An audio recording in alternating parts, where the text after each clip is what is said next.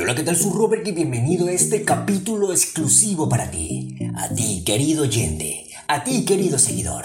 Que por escucharme y para participar en todas las trivias, has ganado esta increíble historia. Un capítulo que por cierto pertenece al audiolibro de Percy Jackson y los héroes griegos.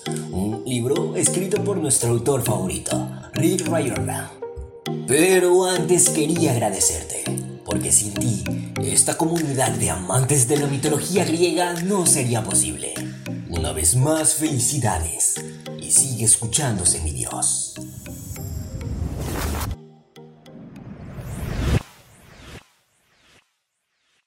Como soy un semidios, suelen hacerme muchas preguntas. ¿Pueden tener los titanes hijos semidioses? ¿Se ha enamorado alguna vez un mortal de dos dioses diferentes? ¿Cuál es la manera de matar a un león con tus propias manos? Ah, pues... Sirene es genial, porque su historia responde a todas estas preguntas y más. Nació en Tesalia, en el norte de Grecia, y pertenecía a la tribu de los Lápidas. A lo mejor os acordáis de ellos por la historia de Teseo, disponible en este podcast. A los Lápidas les gustaba irse de juerga, matar centauros, ver el fútbol los domingos y destruir naciones enteras. Eran gente ruda y fuerte. De ahí que Sirene se criara prefiriendo las lanzas a muñecas de Barbie y las espadas a las películas de Disney. Sus amigos sabían que si se les ocurría cantar la canción de Frozen, ah, Sirene los molería puñetazos. Me cae bien Sirene. Cuando ella era joven, su padre, Ipseo, posiblemente también conocido como el hipster, se convirtió en el rey de los lápidas. Su abuelo era Oceano, el titán de los mares, lo cual demuestra que los titanes pueden tener hijos semidioses y el padre de Ipseo era un espíritu fluvial. Con esas dos conexiones divinas, no es de extrañar que el cuerpo de Sirene contuviera más de un 60% de agua. Es un porcentaje similar al del ser humano medio. Y no es que la juzgue, ¿eh? yo tengo un montón de agua salada en el organismo. Annabek dice que la mayor parte de esa agua salada está en mi cabeza. Muy graciosa listilla. En fin, que Sirene creció soñando con guerras y conquistas. Quería ser una guerrera, como su padre. Quería pasarse todos los sábados despedazando centauros y todos los domingos viendo partidos con los chicos. Pero por desgracia, a las mujeres lápidas no se les permitía hacer nada divertido. Ah, la guerra es cosa de hombres, decía su padre. Las mujeres se quedan en casa. Tú vigila las ovejas mientras no estoy. Ah, no me gusta cuidar a las ovejas, gruñó Sirene. Las ovejas son un muermo. Hija, su padre se puso serio. Si no hay nadie que guarde nuestro rebaño, los animales salvajes se lo comerán. Sirene se animó al instante. ¿Animales salvajes? Sí, osos, leones, lobos o algún que otro dragón. Toda clase de animales salvajes están deseando comer nuestro ganado. La joven agarró su lanza y su espada. Creo que voy a vigilar a las ovejas. Y así, cuando el rey hipster estaba por ahí haciendo la guerra contra los vecinos, Sinene se quedaba en casa y hacía la guerra contra los animales salvajes. Y tenía de sobra donde elegir. En aquel entonces las colonias y los bosques de Grecia estaban plagadas de depredadores feroces. Pumas, osos, tejones mutantes, ah, de todo. Pero Sirene no esperaba que los depredadores atacaran el rebaño. No, no, no. Mientras las ovejas pastaban por los peñascos valles barridos por el viento, ella patrullaba las colinas circundantes, localizando y destruyendo cualquier peligro potencial. Mataba a osos tres veces más grandes que ella. Si no luchaba por lo menos con un dragón antes del almuerzo, lo consideraba un día aburrido llevó a la población de tejones mutantes al borde de la extinción. Sirene se hizo adicta al peligro. Si le invitaban a alguna fiesta, ella respondía, ah, no, no creo que... Creo que me voy a matar unos cuantos pumas. Pero eso es lo que hiciste anoche, se quejaban sus amigas. A Sirene le daba igual. Apenas comía ni dormía. Se pasaba la vida en la naturaleza, con sus rebaños y volvía al pueblo solo cuando no le quedaba más remedio. Se le daba tan bien su trabajo que los aldeanos al final le pidieron que guardara también las vacas, además de las ovejas. Sirene accedió encantada porque así tendría más ceos para los depredadores. Si llevaba a los animales a lugares peligrosos, esperaba traer a monstruos más grandes y más malos contra los que ella podía luchar. A las ovejas ni a las vacas les preocupaba. Confiaban ciegamente en ella. Cuando una vaca olisqueaba algún peligro, le preguntaba a otra, ¿qué es eso? Nada, contestaba la segunda vaca, alguna manada de lobos. Y no nos va a comer, no deberíamos salir en pánico y salir de estampida. ¿Qué va? decía la otra, mira. Y Sirene salía de pronto de la oscuridad pegando alaridos y masacraba toda la manada de lobos. ¡Ah, bola! comentaba la primera vaca. Sí, Sirene es la caña. ¿Te apetece reunir un ratito más? Sirene era una cazadora tan magnífica que llamó la atención de la mismísima Artemisa. La diosa le regaló sus dos estupendos perros de caza e intentó reclutarla para que se uniera a sus seguidoras. Pero a Sirene no le hacía mucha gracia lo de ser virgen toda la vida. Me siento muy honrada y tal, le contestó. Pero me gusta cazar a solas. No sé qué tal me manejaría en grupo grande y además, a ver, eh, me gustaría casarme algún día. Artemisa arrugó la nariz asqueada. Mm, lamento oírlo. Tienes talento. Toma, llévate un folleto por si cambias de opinión. Con sus dos nuevos perros de caza, Sirene se volvió todavía más letal. Al cabo de poco tiempo tenía tan aterrorizados a los depredadores de la zona que si alguna de sus ovejas se alejaba, lo más probable era que un par de osos la devolvieran al rebaño para no buscarse problemas. Un día, Artemisa estaba en el monte Olimpo charlando con su hermano Apolo sobre los mejores arqueros mortales. Sirene está sin duda entre los cinco mejores, comentó Artemisa. Prefiere la espada y la lanza, pero es alucinante también con el arco. Ojalá se uniera a mi casa, pero dice que no está dispuesta a renunciar a los hombres. Mm. Apolo enarcó una ceja dorada. No me digas. Y eh, está cañón. Hermano, ni lo pienses. Ah, ya, pues sí que lo estoy pensando. Reconoció el dios. Al día siguiente, Sirene iba patrullando por las colinas en torno a su ganado, como siempre cuando le entraron ganas de hacer pis? Esta es otra pregunta que me hacen mucho. ¿Los semidioses van alguna vez al servicio? En primer lugar, pues, pues claro. Y en segundo lugar, ¿por qué preguntan algo así? Ah, los perros de Sirene se quedaron guardando el rebaño, así que nuestra cazadora estaba sola. Dejó las armas, puesto que los héroes inteligentes no van al retrete con armas afiladas en las manos y se dirigió a los matorrales más cercanos. Por desgracia, un león macho enorme estaba de casualidad agazapando en aquellos matorrales, acechando el rebaño. Sirene lo vio y quedó paralizada. El felino y ella se miraban con retación mutua. León porque quería comer ovejas y Sirene porque se estaba haciendo pis.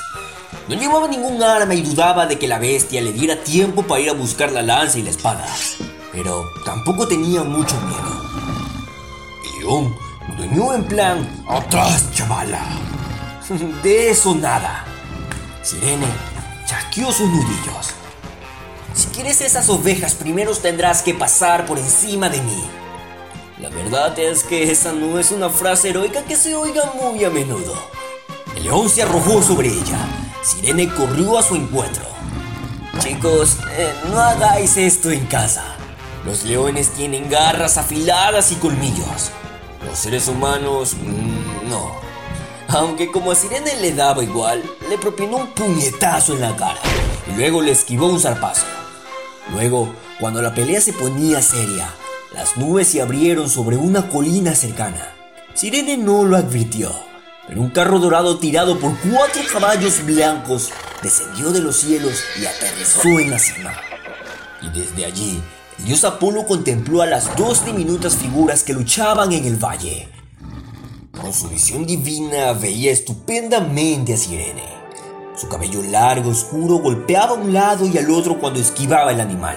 Sus elegantes brazos y piernas eran del color del bronce unido al sol. Incluso en mitad de un combate, su rostro era hermoso y sereno. Parecía una diosa de la guerra, y Apolo lo sabía muy bien, puesto que era pariente de varias de ellas. Sirene le hizo una llave de judo león allá en la pradera. Uf, murmuró Apolo para sus adentros. Nada me pone más que una titi luchando contra un león. Tal vez fuera un comentario un poco guarro, pero por otra parte, muchos dioses habían querido intervenir en la pelea diciendo, ¡Eh, jovencita! ¿Necesitas ayuda con ese león tan grande y tan malo? Apolo veía claro que Sirene no necesitaba ayuda ninguna. El dios se había criado con su hermana Artemisa y estaba acostumbrado a las mujeres autosuficientes. Se contentaba con ser un mero espectador. Ojalá pudiera compartir esta cena con alguien, se dijo. Ya lo tengo. Resulta que la colina de Apolo estaba cerca de la cueva de Quirón, el sabio centauro que entrenaba a los mejores héroes. Fijo que Quirón sabrá apreciar esto. Apolo chasqueó los dedos y el centauro apareció a su lado con un cuenco de sopa en las manos. Eh, hola. Tío, ah, siento interrumpirte en el almuerzo, se disculpó Apolo, pero es que tienes que ver esto. Quirón miró hacia donde Apolo señalaba. En ese momento, el león lanzaba un zarpazo a Sirene y le abría una línea de cortes ensangrentado a lo largo del brazo. Sirene rugió de rabia le pegó una patada de kung fu que lo alcanzó en el morro. Luego corrió por el tronco de un árbol, dio una voltereta por encima del lomo del león, aterrizó detrás de él e hizo un gesto con la mano como diciendo, ¡Ataca! Vaya, dijo Kyo. Esto es algo que no se ve todos los días. Esa chica es la boba, ¿eh? Sí, ya había oído hablar de ella, comentó el centauro. Ojalá pudiera entrenarla. Y pues, ¿por qué no le entrenas? preguntó el dios. Quirón negó tristemente con la cabeza. Su padre Ixeo jamás lo permitiría. Sus opiniones sobre el papel de la mujer son bastante retrógadas. Ah, mientras Irene viva entre los lápitas, me temo que jamás desarrollará todo su potencial. Mientras tanto, en el valle, Sirene cogió al león por las patas traseras, le dio la vuelta y la arrojó contra una piedra. Ya, contestó Apolo. ¿Y qué ocurriría si, por ejemplo, un dios se enamorara de la chica y se la llevara a otra parte? Quirón se tiró pensativo la barba. Mm, si se llevara a Sirene a otro país, podría llegar a ser lo que ella quisiera. Una heroína, una reina, la fundadora de una gran nación. La novia de un dios también, ¿no? Preguntó Apolo. Es muy posible, contestó Quirón, y la madre de muchos héroes. Sirene estaba estrangulando al león con una llave de lucha cuando el animal murió. La joven desfiló en torno a su cadáver con los puños alzados en señal de victoria. Nos vemos, se despidió Apolo del centauro. Tengo una novia que secuestrar. Sirene acababa de terminar de hacer pis y de vendarse las cortes del brazo cuando apareció delante de ella un carro dorado en una enorme bola de fuego. Las ovejas y las vacas ni se inmutaron. Se imaginaron que sería otro depredador el que se cargaría la joven. Apolo bajó del carro, ataviado con su mejor túnica morada y una corona de hoja de laurel en la cabeza. Sus ojos brillaban como el oro fundido, su sonrisa era cegadora y una aura de luz color miel destellaba a su alrededor. Irene frunció el ceño. Deduzco que tú no eres de por aquí. Soy Apolo. Te he estado observando. Sirene, eres la encarnación de lo adorable. Un modelo de fuerza, una auténtica heroína que merece algo más que guardar ovejas. Guardar ovejas no está tan mal. Puedo matar a algunos animales salvajes. Y lo haces muy bien, la alabó Apolo. Pero, ¿y si te llevara una nueva tierra donde pudieras fundar todo un reino? Podrías gobernar como reina, luchar contra hordas de enemigos y, además, salir como un dios. Sirene se lo pensó. Apolo era bastante mono y bastante más aseado que los hombres lápidas, y hablaba muy bien. y aquel carro dorado era muy guay. Acepto una primera cita, decidió. Y luego ya veremos cómo va la cosa. ¿A dónde tenías pensado ir? Apolo sonrió. ¿Has oído hablar de África? Mm, yo pensaba más bien en algún restaurante italiano del pueblo, pero bueno, África también me vale. ¿Puedo llevarme a mis perros de casa? Pues claro. Y a mis ovejas y mis vacas. Ah, no hay sitio en el carro, lo siento. Ya te compraremos otro rebaño cuando lleguemos. Mm, Sirene se cogió de hombros. Llamó a los perros con un silbido y se subió al carro de Apolo. Y se marcharon trazando un arco de fuego por el cielo en dirección a África, dejando a las pobres ovejas y vacas para que se las arreglaran ellas solas. Por suerte, Sirena había matado a todos los depredadores en un radio de 80 kilómetros, así que probablemente estarían bien. Apolo se llevó a su nueva novia a la costa norte de África y aterrizaron en las tierras altas de lo que ahora es Libia, donde las colinas estaban salpicadas de cedros, mirtos y adelfas del color de la sangre. En las rocas brotaban manantiales y por las praderas de flores silvestres recorrían arroyos cristalinos. A lo largo, las costas estaban ribeteadas de playas de arena blanca y el mar, de un azul resplandeciente, se extendía hasta el horizonte. Esto es más bonito que mi pueblo, admitió Sirene. Y es todo tuyo, le dijo Apolo. Sirene no pudo resistirse a que le regalaran su propio país. Gánale a eso. De modo que Apolo y ella se convirtieron en la pareja de moda. Cazaban juntos por las colinas, corrían por las playas a la luz de la luna y de vez en cuando por pura diversión le tiraban flechas a Hermes, cuando pasaba volando por allí con algún mensaje para los dioses. Pegarle un flechazo a Hermes en el culo era siempre garantía de risas. Y allá en Grecia, los oráculos de Apolo propagaron la noticia.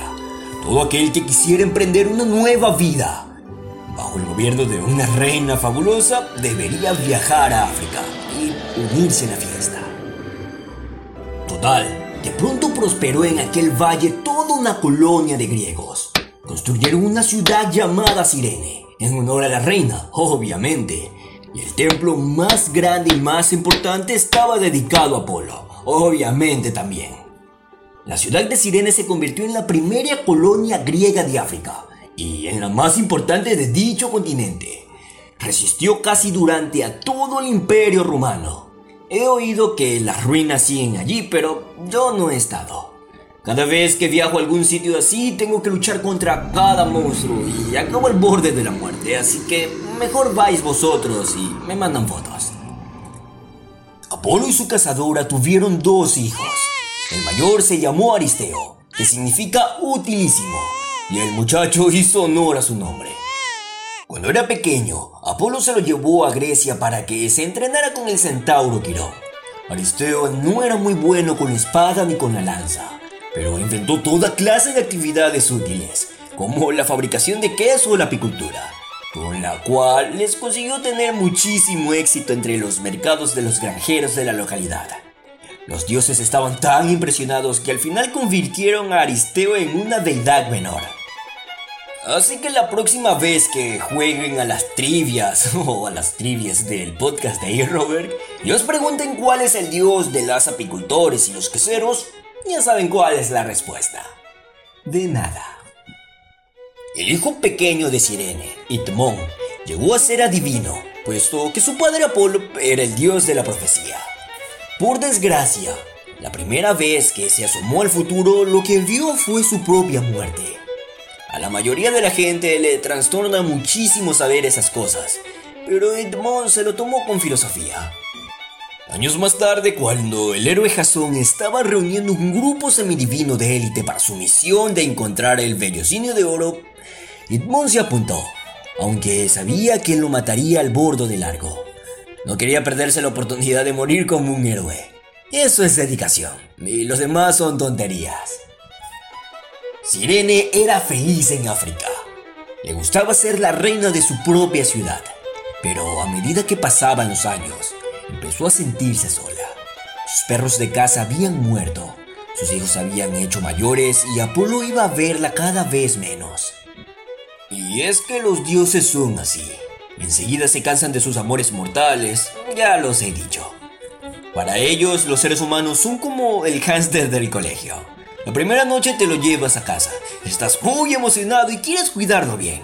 Pero al final del curso, cuando ya te has llevado al animal a casa seis veces, piensas, ya me toco otra vez, ah, me lo tengo que llevar. Sirene jamás habría pensado que echaría de menos Grecia, pero pensó a sentir nostalgia de los viejos tiempos, cuando luchaba contra leones, vigilaba el ganado y los peludos hombres lápitas la ninguneaban.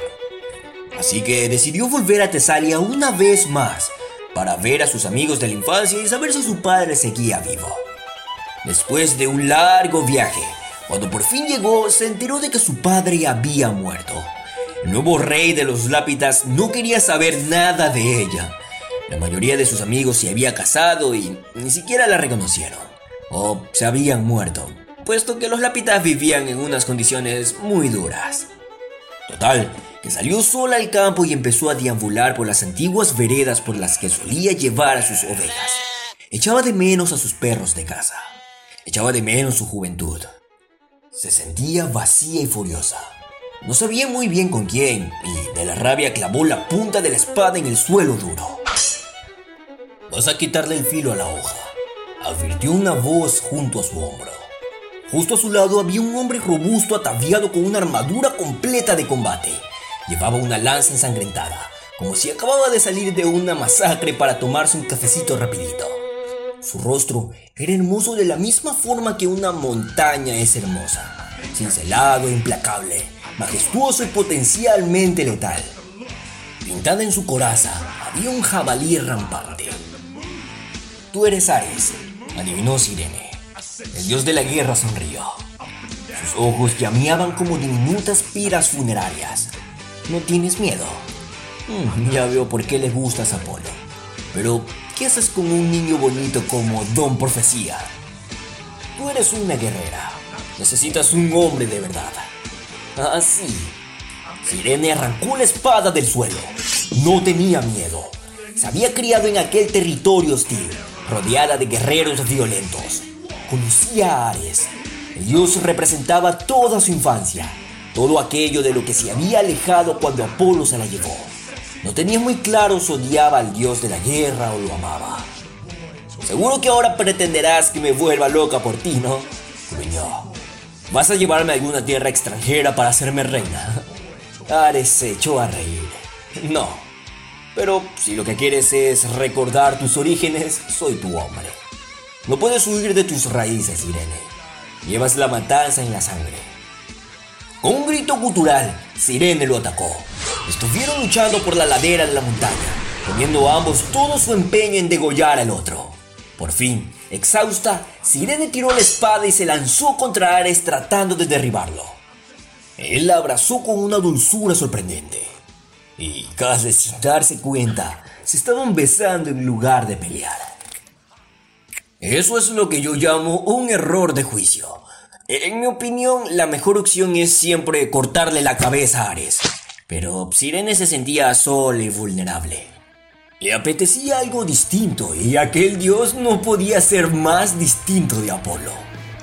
Sirene se quedó con él muchos meses. Tuvieron un hijo llamado Diomedes, que llegó a ser el rey de Tracia, un país que estaba todavía más al norte y que era dos veces más hostil que Tesalia. Ares era el dios patrono de los tracios, y eso no era de extrañar que hicieran rey a Diomedes. El tipo era un verdadero encanto. Cuando no estaba guerreando torturando campesinos, criaba caballos que comían carne humana. Cada vez que tenía prisioneros o invitados que le caían mal, los arrojaba a los establos. Hasta que un tal Hércules puso fin a todas esas prácticas. Y hablaremos de él, bueno, ya escucharás de él dentro de este podcast. En fin, Sirene al final se cansó del salvaje norte. Volvió a su ciudad en la costa africana y se encontró con que Apolo estaba esperándole en la colina en la que había aterrizado con su carro muchos años atrás. El dios sonrió, pero su mirada era triste y distante. ¿Te lo has paseado bien en Tracia? Apolo, te lo puedo explicar. El dios alzó las manos. No me debes ninguna explicación. Debería haber sido más atento. Aparté de tu tierra natal y luego te abandoné. no es culpa tuya. Pero me temo que nuestro tiempo juntos está tocando a su fin. No sé. Sirene se sintió aliviada. Había tenido tres hijos semidioses con dos dioses distintos. Había hecho más cosas en su vida que la mayoría de la gente. Desde luego muchas más que la mayoría de las mujeres de su tiempo. ¿No le iría mal un poco de paz y tranquilidad? ¿Dónde te apetece vivir? Le preguntó Apolo. ¿Aquí o en Tesalia? Sirene miró las colinas salpicadas de mirtos y adelfas, las praderas verdes, las playas blancas, el relumbrante mar azul. Los colonos griegos estaban erigiendo nuevos templos en la ciudad que llevaban su nombre. Este es mi lugar, contestó. Apolo sintió con la cabeza. Entonces tengo un último regalo para ti. Ares se equivocaba. Tus raíces están allí donde tú decidas dónde deben estar. Yo te uniré a esta tierra para siempre. Tu espíritu permanecerá aquí. Ella no estaba muy convencida de esa unión para siempre, pero Apolo agitó la mano y una oleada de calor atravesó el cuerpo de Sirene. Se le aclaró la vista como si por fin le hubieran dado unas gafas con la graduación adecuada. De pronto, el mundo tenía una mayor definición. Veía cómo los espíritus del viento volaban por el cielo y las driadas danzaban entre los árboles, convirtiendo los bosques en un tapiz de luz verde y sombras. El aroma de las flores silvestres era más dulce. La tierra parecía más sólida bajo sus pies. El murmullo de los arroyos se convirtió en un coro de voces claras y hermosas. ¿Qué has hecho? Preguntó Sirene más alucinada que asustada. Apolo le besó la frente. Te he convertido en una náyade. Tu bisabuelo era Oceano. Tu abuelo era un dios fluvial. En parte, siempre has sido un espíritu del agua. Ahora tu esencia está atada en los ríos de este valle. Vivirás mucho más tiempo que cualquier mortal. Disfrutarás de paz y de buena salud. Mientras este valle florezca, también florecerás tú. Adiós, Irene. Y gracias por los recuerdos. No sé qué pensaría Sirene de todo aquello. Yo ni siquiera sabía que fuera posible convertir a un mortal en un espíritu de la naturaleza, pero... Ah, los dioses son un pozo de sorpresas. Tal como Polo prometió, Sirene vivió muchísimo tiempo. Al final, dejó su colonia griega para irse a vivir definitivamente al río con las otras náyades, aunque de vez en cuando salía para ofrecer consejos a sus amigos y familiares. Una vez, cuando su hijo Aristeo perdió todas sus abejas, lo ayudó a encontrarlas. Pero eso ya es otra historia. A lo mejor le incluyo en los diosesillos de la segunda fila de Percy Jackson. Sería un buen audiolibro. ¿Qué opina? bueno, era broma. Por favor, no den más ideas a los editores. Por favor, no. No se sabe si Sirene al final se desvaneció y murió o sigue todavía en algún arroyo cerca de las ruinas de su antigua ciudad. Pero desde luego que esa mujer es digna de admiración. Cualquiera que sea capaz de sobrevivir a dos relaciones divinas sin volverse loca es más fuerte que la mayoría de los héroes. Sirene supo reinventarse varias veces, aceptó plenamente su nuevo país y su nueva vida, y después de aquel único viaje a Tracia, nunca volvió la vista atrás.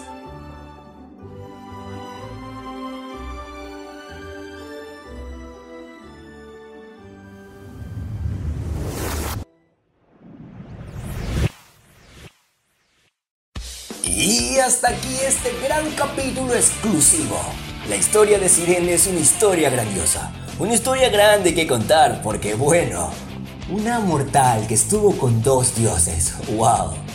Eso realmente es digno de admiración. Y mucho más porque fue una guerrera implacable que podría matar a cualquier monstruo. Y eso es algo muy importante que aprender. Y si aún no lo sabes o no lo has entendido por completo, te recomiendo seguir los consejos de las grandes historias de este podcast. Sigue escuchando, Dios.